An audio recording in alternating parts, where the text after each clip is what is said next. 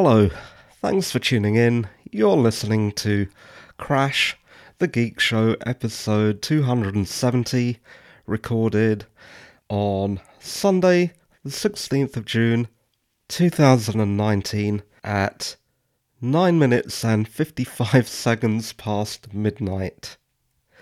I had planned on doing this show yesterday well, about an hour ago. But of course, when I got to the show notes, I realised there were a few last minute things that I wanted to add, and by the time I had amended the show notes, it was Sunday. So I suppose technically this is a supposed to be Saturday show that has gone on to say I don't even know why I'm telling you this. All I know is it was really irritating because I had to do a global search and replace of the dates in my show notes text file and more on text files and the hell that they are in a bit. Why have I been absent from the podcast? I had something called a head cold. I wasn't that sick, no real coughing, not much sneezing, but I was unable to breathe through my nose. And I'm guessing, yeah, I'm still a bit stuffy. So I'm sorry about my slightly laboured breathing and the odd weird snort that you may hear in this podcast. I'll try and edit them all out, but I'm sure that won't be entirely possible. Apologies in advance. It was weird, you know.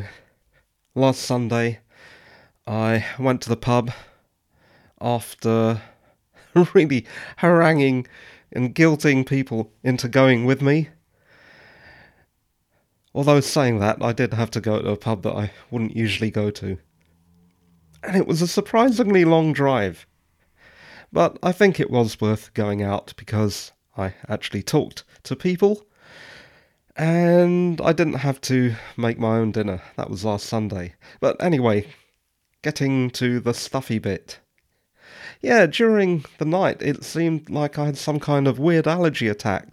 It suddenly seemed impossible for me to breathe at all through my nose. I was completely blocked up, and my normal breathing was a bit laboured. As that developed over the next day or so, I was really afraid I was having some kind of weird allergy attack that might kill me. I was really that worried because I didn't seem to have any other symptoms of a cold. Not at that stage, anyway. It was pretty odd. Finally, when I did have some other cold symptoms, then I knew it probably wasn't an allergy. I had the aching limbs and everything, and a bit of a headache, so that was a relief. It was only a cold, but like I said, it made breathing and talking without sounding ridiculous, although I'm fairly sure I sound slightly ridiculous tonight, difficult, and that's why the podcast has been delayed. Yeah, head colds, are a thing. Oh, and a tea tree oil update. I bought a tea tree cleanser from Boots for my itchy eye. I've been talking about this for a while. Go back to the last episode, I think, 269, to read more about that. Yeah, I have an itchy eye socket area around my right eye. So I tried this cleanser for a few days and then it seemed to work.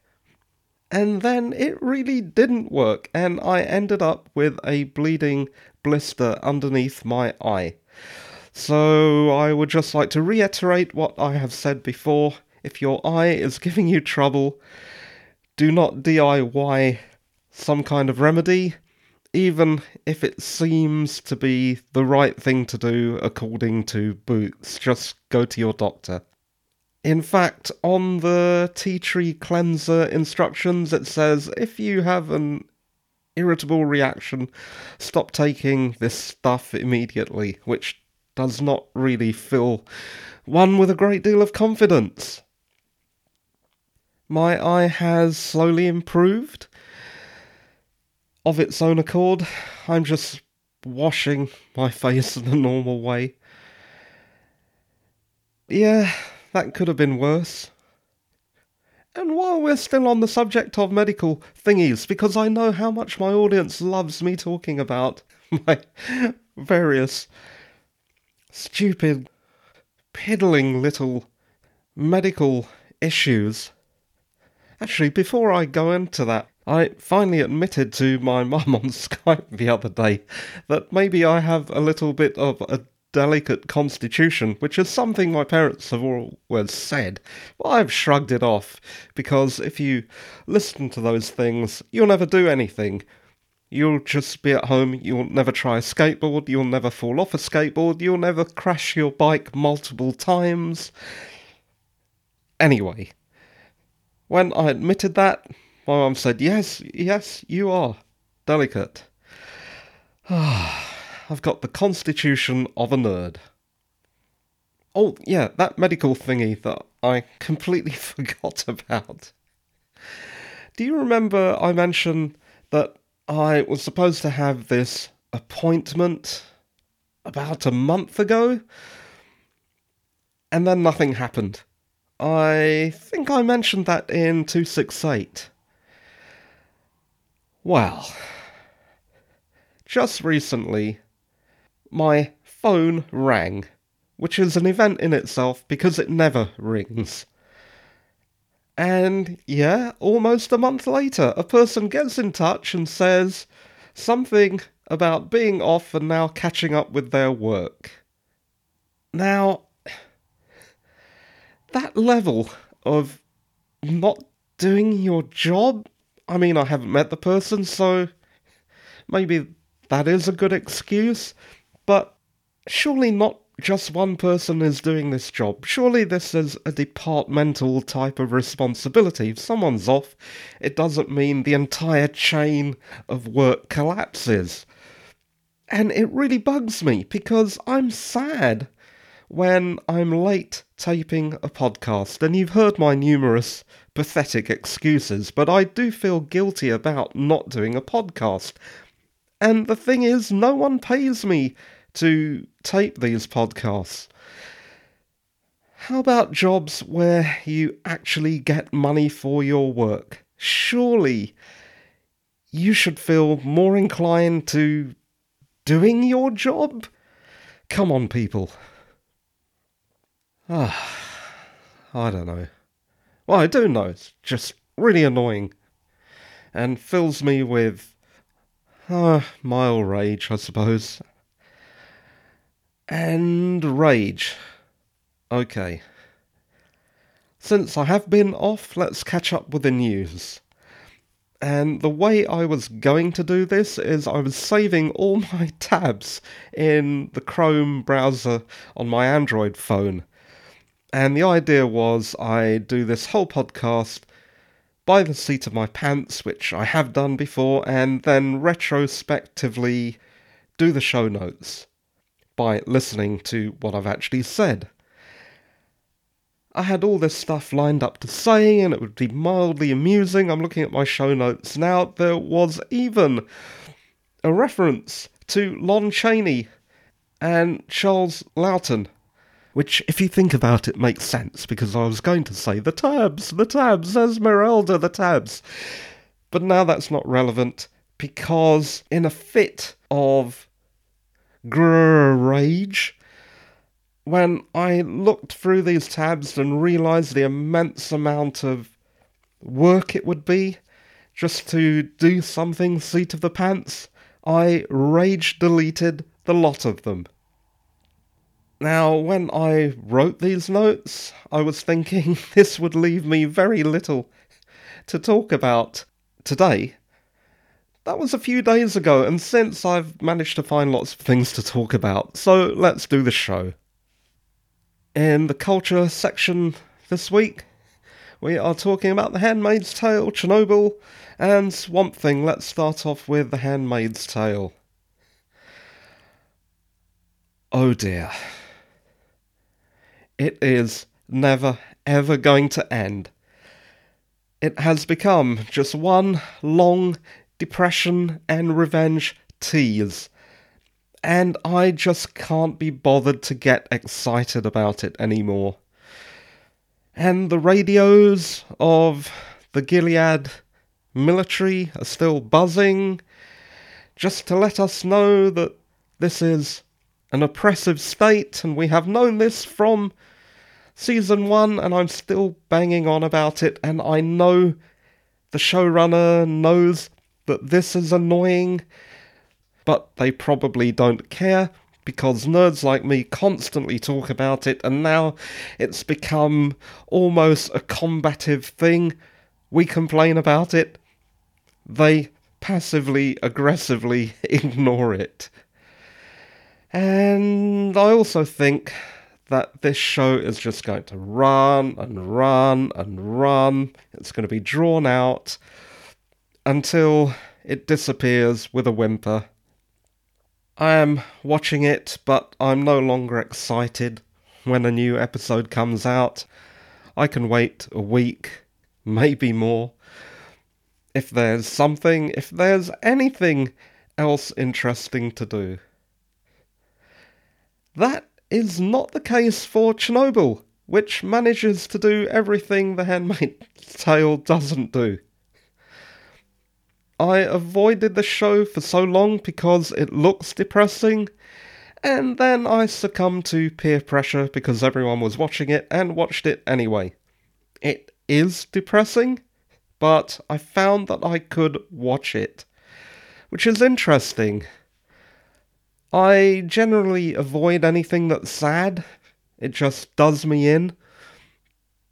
I think this was done in a way that, yeah, it was sad, but it was also interesting. It was also topical. It also filled you with anger about nuclear power. Do I really need to describe the Chernobyl disaster? It happened in the late 80s when the Chernobyl reactor very badly run, and also there were technical problems that no one knew about. And then it went kablooey, and there was a big fire, and it spread radiation everywhere, and the area has been uninhabited for years. But thanks to very brave firemen, workers, emergency services, everyone involved, it didn't turn into a global nuclear disaster. Another thing that surprised me is that it was back in the late 80s. I swear it was in the 90s sometime. I don't know how it was that far back now. It doesn't seem credible. I remember that the internet was around when the Chernobyl disaster happened, but apparently not. No, I was in the university, I think, for the first time, or just about to start university. Time really seems weird. Anyway, sorry for that bit of strange time travelling tangent, but back to Chernobyl. Yeah, it is excellent and it is short. It is only a mini series. They say everything that they need to say in only a few episodes, which is the way it should be, which is the way I thought a show like The Handmaid's Tale was ideally suited.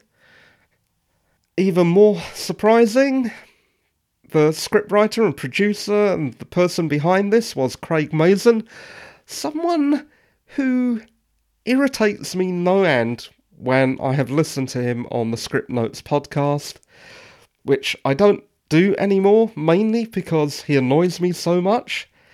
But props to Craig Mazin for doing a brilliant job with Chernobyl. It is really good writing.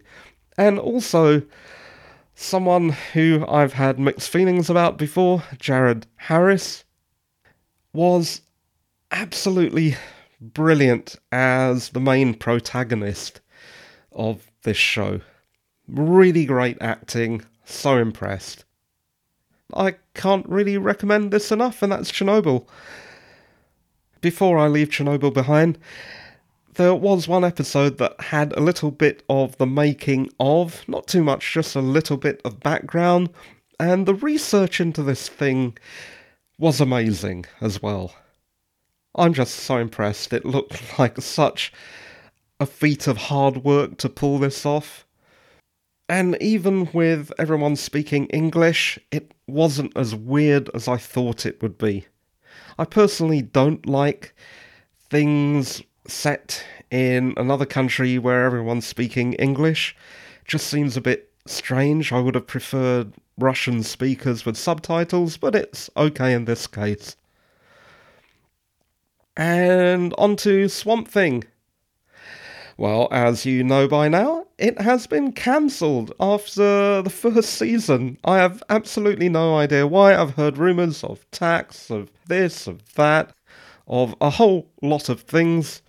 Overall, people in the industry don't really seem to know why this was cancelled, but it has been. So, again, I might watch an episode or two, but I'm not particularly bothered to watch each episode the moment it drops. This is a pity because I thought Swamp Thing was pretty good, and the way it leaned into horror really heavily was something that I really like. I really appreciate that as a horror buff. But yeah, it has gone. That's all I really have to talk about culture this week. Let's move on to technology news, both personal and global. I had a bit of extra free time this week, not podcasting, not really writing, just trying to breathe. So I did the thing that you should always do when you have a problem with your respiratory tract, and that is dusting. No, don't do that, really. Yeah, I did a little bit of cleaning, which means some of my stuff, particularly my technology, is cleaner, or rather less disgusting. And top of the list was my keyboard. If you don't believe how disgusting my keyboard was, have a look at my Twitter account at R O Y M A T H U R. It is horrible. I bought the canned air that everyone recommends. I bought it for £1 at Poundland, which is just as well, because it isn't the ideal thing for cleaning your keyboard. It is really easy to freeze your keycaps or even crack them or drive dust further in, which is exactly what you don't want to do. So, here's my recommendation and a way of saving money. Buy a microfiber flannel, dampen it with water.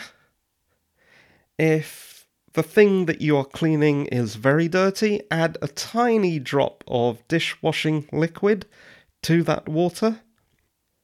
You don't need alcohol, and you have to be careful with alcohol because, again, some of these surfaces will react to a strong solvent. First things first, shake your keyboard upside down and prepare to vomit as bits of horrible, horrible stuff just falls right out. Then, and hopefully you have this Hoover attachment, use the soft furniture brush attachment of your vacuum cleaner. If you haven't got one, buy one. It won't scratch your equipment. And then hoover your keyboard. This might take some time. It did for me. It took me an inordinate amount of time to get all the filth out. Once I did that, I wiped it down with that aforementioned damp flannel. I got right down between the keys. In some cases, you might need to buy cotton wool buds, or alternatively, if that's too hard to find, you can get a soft dishwashing sponge, cut a piece out, and wrap it round the end of a lolly stick. So if you are partial to magnums, keep your lolly sticks and use an elastic band to hold it there. So that is a tiny piece of foam wrapped around the end of a lolly stick, or you can even cut that lolly stick down the center to make it narrower, and then tie the foam on with an old elastic band, a little elastic band. And then you've got a handy between the keys keyboard cleaner. I'm saying all this because cotton wool buds are now hard to find because of the health risk of shoving them into your ears. Anyway, get right down between the keys with your flannel, with your tiny sponge on a stick. And just as a tangent, if you want to know what other uses for sponges on a stick there are, just Google sponges on a stick Romans. I know, right? You can also use a clean microfiber dampened cloth to clean your TV. Again, if it is particularly disgusting, add a tiny drop of dishwasher. I've now cleaned my computer monitor, my laptop monitor, the TV. Everything looks great. I also rinsed my never before used plastic keyboard cover. You know those transparent plastic keyboard covers that come with new keyboards and then you just put them to one side or you throw them away? Well, I'm using it now. I'm also trying to keep my hands clean before using the keyboard, which is surprisingly difficult because Wotsits or Cheetos, yeah, those don't mix with keyboards. What other personal computing stuff can I say? Oh, yes, yes, yes. My mouse died. I had this fancy HP optical wireless mouse, and it started randomly activating the wrong windows. I thought for about a week that I had a virus. I was actually pretty desperate until I just tried the obvious thing that I should have tried first, but I didn't. First, I tried the virus checking thing, then I tried unplugging and plugging my keyboard because my Ducky Zero keyboard has given me problems before when the firmware's gone wonky. But no, it was the mouse. So that's now in the corner of forgotten tech, along with my now non functioning lighted mirror, just waiting to be driven to the dump. So instead, I have replaced it with a cheap but very retro Wyse W Y S E mouse. Do you remember Wyse? Those terminals, those POS systems. Anyway, I bought this one for about £2, I think, at a computer fair and it's got the Wyse logo on it and everything. It's very retro and it's an optical mouse, and even better, it's a wired mouse. I'm just sick of wireless stuff, which seem to be a giant pain and always require batteries. The only thing that isn't great about this mouse is it's very light. But yeah, my mouse is now working again. My new mouse is working again.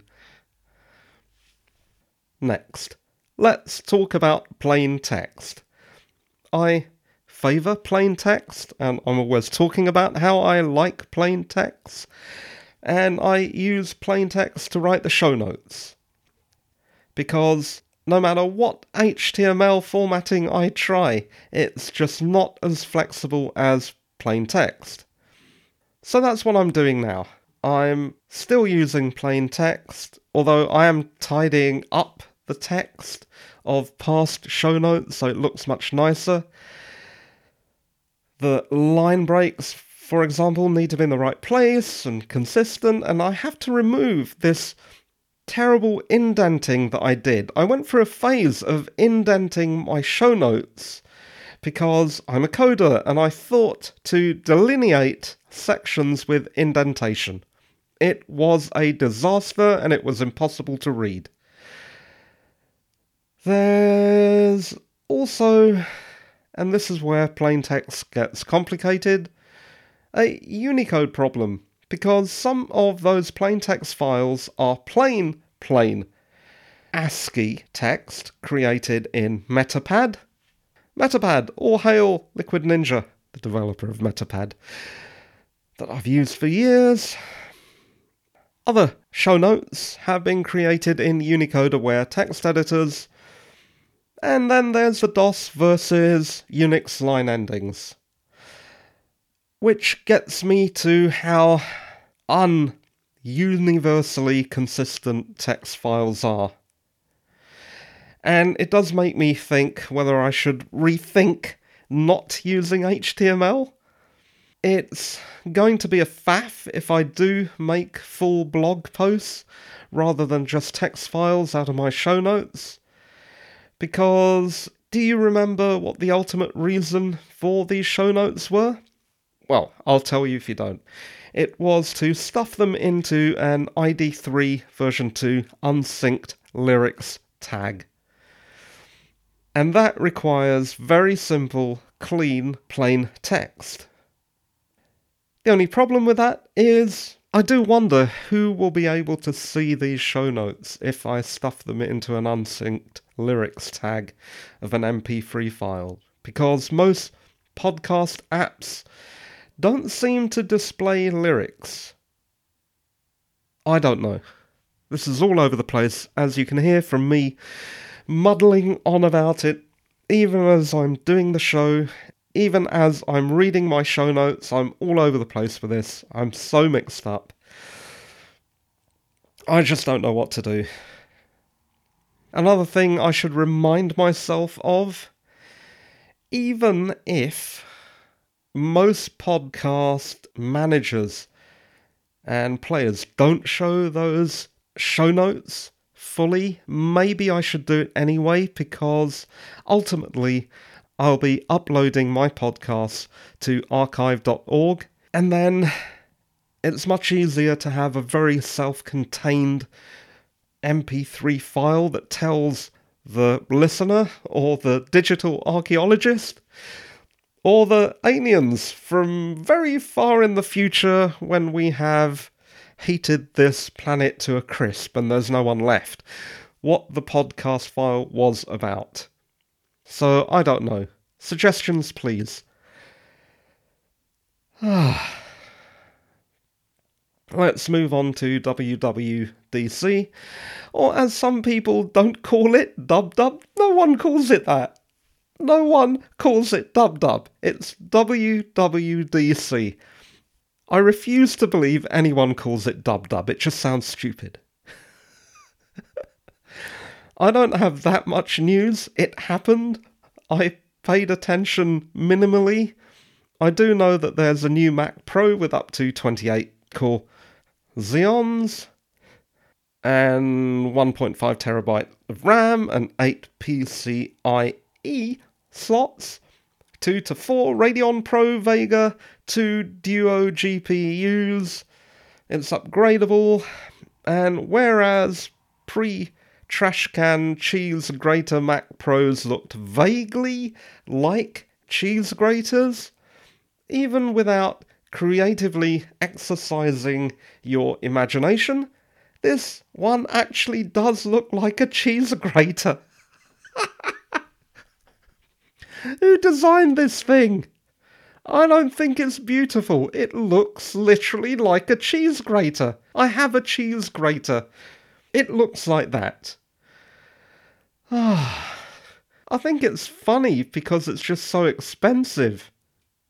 And how expensive? Well, the base price model with an 8 core Intel Xeon running at 3.5 gigahertz with 32 gig of RAM and a piddling 256 gigabyte SSD and a Radeon Pro 580X will set you back. Uh, I'm trying to see my show notes.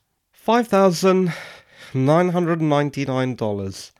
And that's without a monitor. To give you a bit of comparison, in the UK, the iMac Pro, I think the top spec one costs just below £5,000. It is expensive, and if you upgrade it, it can get a lot more expensive, but at the base price, it isn't that different to an iMac. But bear in mind, it comes without a monitor. And oh, that monitor a 6K monitor. It's called the Apple Pro Display XDR 6K.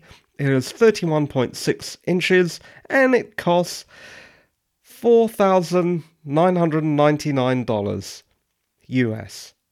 The stand is extra and costs $999, or you can buy a VESA mount for $199.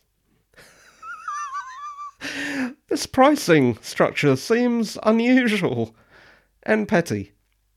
There is also a matte display option, but no, it's not a normal matte display option, it is a display with a nano texture.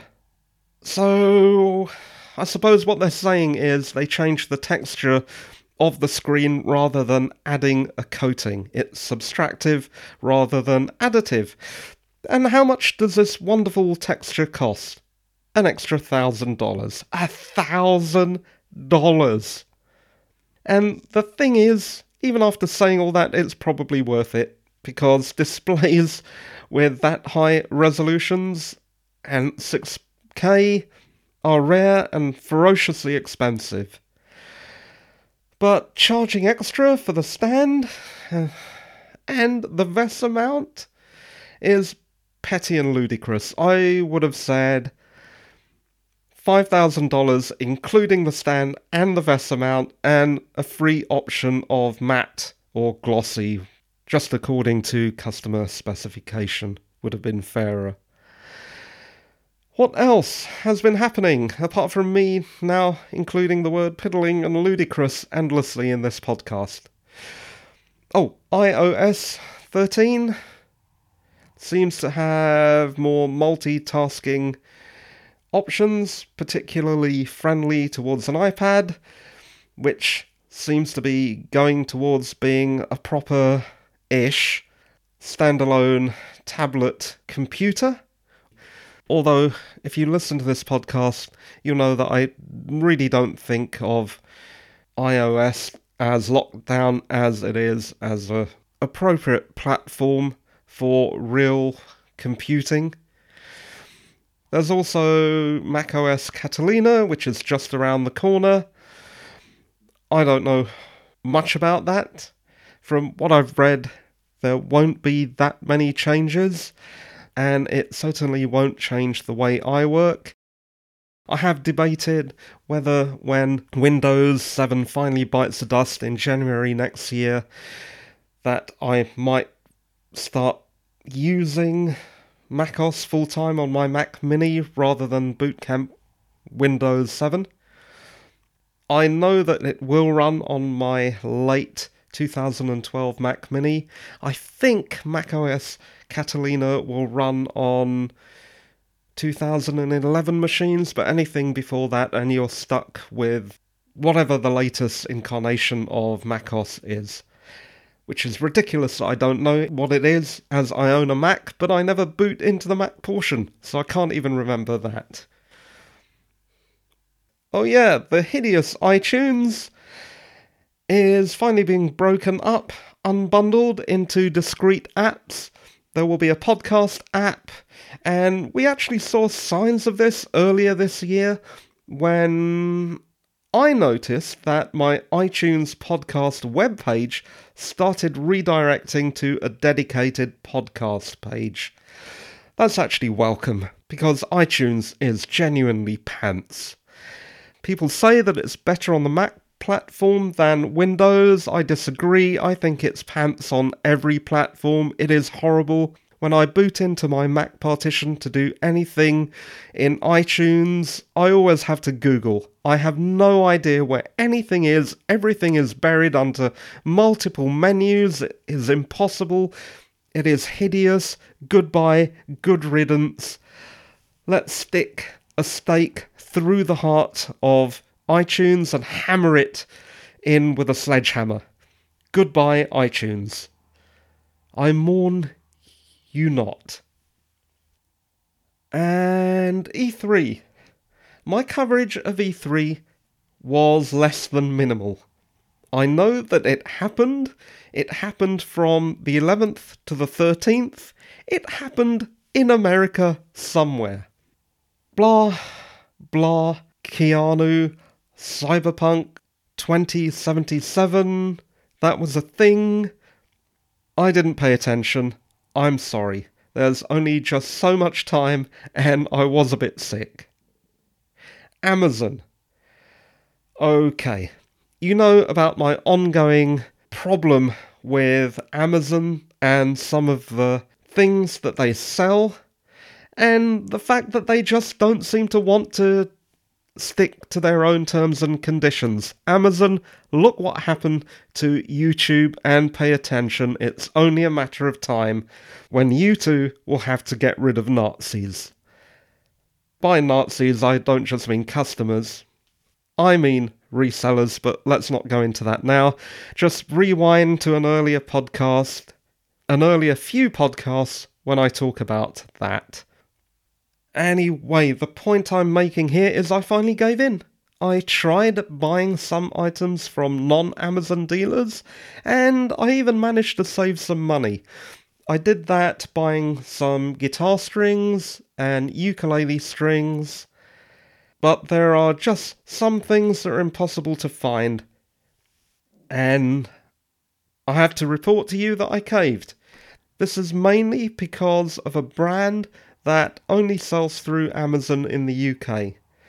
While it irritates me no end having to help Bezos, sometimes there is no realistic alternative unless you want to die for your ideals, and I'm not a martyr. One thing I did learn though is that sometimes it does pay financially to shop around and not go to Amazon, it is possible to find other online retailers that sell stuff cheaper than Amazon does, particularly if you are a musician or someone like me who's just a hobbyist. It is worth shopping around. Amazon haven't completely won yet. I heard that Sega have finally announced the full list of games that will ship with their Sega Mega Drive Mini in September. The games may vary slightly, region dependent.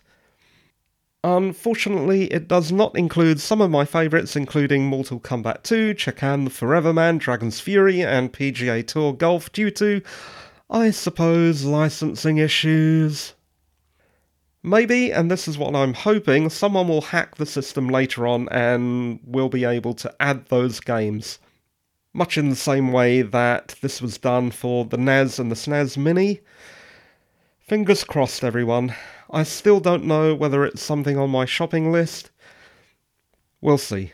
I have other things more important to buy, but the thought of having a Sega Mega Drive that you can plug straight into a giant TV with HDMI and not worry about scaling anything is difficult to resist. It will cost 69.99 pounds in the UK, and we have covered it to death already in this podcast, but just to sum up, you'll be able to get it at most major UK retailers, but to be safe, pre ordering might be a good idea. And that's the Sega Mega Drive Mini coming in September. And amazingly, after only, only 50 minutes, I've been talking for 50 minutes. What is wrong with me? I'm sorry. I'll let everyone get on with your day because this is the end of the show and I have editing to do and another show to tape very soon. Crash is produced, presented, and edited by me, Roy Mathur, a writer. Mathur is spelt M A T H U R. You can find more about me or get in touch at roymathur.com. For further reading, there's a link to the show notes in the description of this podcast, and the show notes are still in plain text. If you want to help, please review and rate the show on whatever platform you listen and recommend it to a friend. You were listening to Crash, the UK Geek Show, episode 270, recorded on Sunday, the 16th of June 2019, and the time at the end of the show is 4 minutes past 1 exactly. Thanks for listening, and bye bye for now. Bye!